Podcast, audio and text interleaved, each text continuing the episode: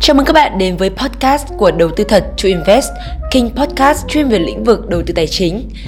Và trong số podcast thứ tư này thì chúng ta sẽ cùng nhau đi tìm hiểu các giai đoạn trưởng thành của nhà đầu tư.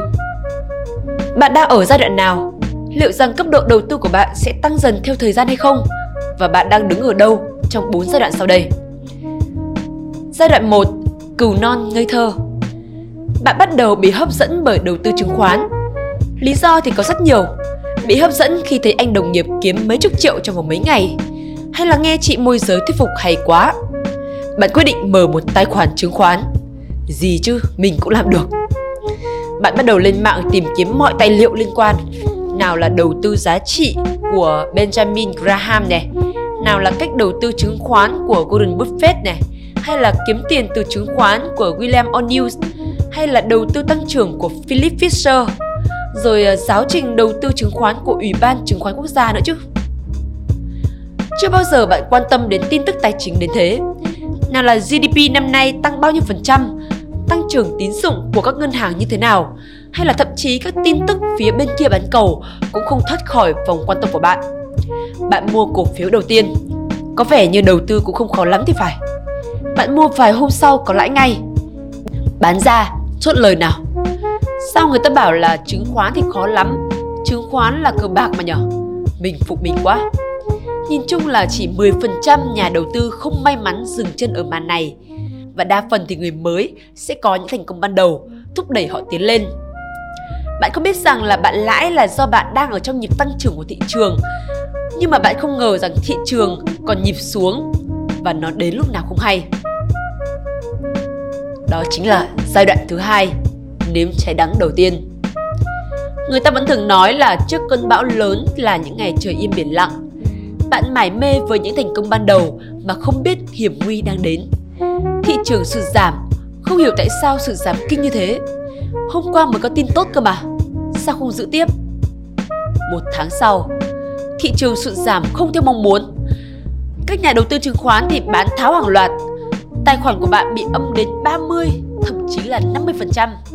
Thôi xong, bọn lừa đảo, đúng là chứng khoán Việt Nam. Một số quyết định từ bỏ và không bao giờ quay lại với chứng khoán nữa. Những người còn lại thì sẽ bắt đầu bước vào một giai đoạn cực kỳ khốc liệt. 80% nhà đầu tư sau 3 năm sẽ không vượt qua được giai đoạn này và ở lại. Bạn bắt đầu điên cuồng đi tìm những các phương pháp, các trường phái đầu tư thành công. Hết đọc sách Tây rồi lại đi học các diễn giả mà sao vẫn không hiệu quả. Câu chuyện trước cơn bão lớn là những ngày trời im biển lặng vẫn diễn ra dưới hình thức này hay hình thức khác mà bạn vẫn đang nếm cháy đắng. Cho đến một ngày là bạn tìm được phương pháp đầu tư kinh điển nào đó phù hợp với mình. Thông thường thì bạn phải gặp một pro nào đó chỉ cho, chứ tự thì ít lắm. Và thậm chí là bản thân tôi cũng chẳng tự được.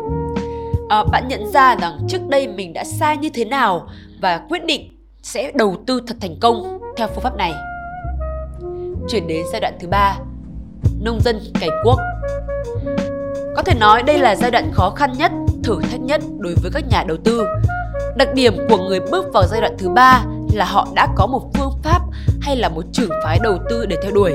Họ tập trung mài giũa các kỹ năng phân tích này, ra quyết định này, quản lý cảm xúc cho thật sắc bén. Các cơ hội đầu tư khác nếu không giống những gì họ theo đuổi thì họ cũng sẵn sàng bỏ qua không nuối tiếc vì họ biết là đó không phải là cơ hội dành cho mình. Trong giai đoạn 3 này thì sẽ có nhiều lần bạn sẽ phải ngồi lại tự đánh giá quá trình tự đầu tư. Sẽ có những lúc mà bạn muốn từ bỏ vì sao cái này khó đến vậy. Ờ, sẽ có những lúc bạn phải luyến tiếc vì biết như thế rồi mà vẫn chẳng ăn được. Sự kiên trì sẽ chiến thắng tất cả. Sẽ có khoảng 5% dừng lại đâu đấy trong quá trình 2, 3 hay là 5 năm của giai đoạn này. Sau tất cả thì khoảng 5% sẽ đi tiếp được sang giai đoạn thứ tư. Giai đoạn thứ tư, nhà đầu tư nhàn hạ. Dấu hiệu của những người bước sang giai đoạn thứ tư đó là sau khi các kỹ năng đã được tôi luyện quá trình đầu tư của họ diễn ra rất đơn giản. Các quyết định có nguyên tắc giống nhau, họ không còn bị cảm xúc chi phối nữa. Ở giai đoạn này thì có một đặc điểm rất quan trọng để phân biệt, đó là các nhà đầu tư khá cởi mở về cách mà họ đầu tư, họ ít giấu bài. Họ biết để có được như ngày hôm nay thì không phải là do bí kíp hay không, mà còn phải trải qua thời gian tôi luyện miệt mài. Nhà đầu tư ở giai đoạn 4 thì không còn dành nhiều thời gian để phân tích hay là mua bán nữa. Lúc này thì các kỹ năng đã ăn vào máu rồi, họ sẽ có cuộc sống thoải mái và tự do. Và tôi rất thích câu nói này của Warren Buffett là đầu tư là một công việc thật nhàm chán. Nếu bạn không thấy như thế, tức là bạn chưa kiếm được tiền. Tạm kết lại thì bạn đang ở giai đoạn nào trong quá trình đầu tư? Bạn vẫn còn là cừu non hay đã trở thành một nhà đầu tư chuyên nghiệp? Nếu bạn vẫn đang ở trong giai đoạn bắt đầu cuộc hành trình của mình và chưa có một hệ thống kiến thức đầu tư hợp lý hay đang quay cuồng với rất nhiều kiến thức về đầu tư trên mạng internet, hãy tìm hiểu ngay về khóa học Invest 101 của True Invest. Khóa học bao gồm tất cả những kiến thức cơ bản nhất dành cho những nhà đầu tư mới tìm hiểu về thị trường này. Và nếu các bạn muốn tham khảo thêm những kiến thức về đầu tư tài chính thì đừng quên bấm theo dõi kênh podcast của chúng tôi Đầu tư thật True Invest hoặc liên hệ với chúng tôi qua website trueinvest.vn hoặc kênh Facebook True Invest Đầu tư thật.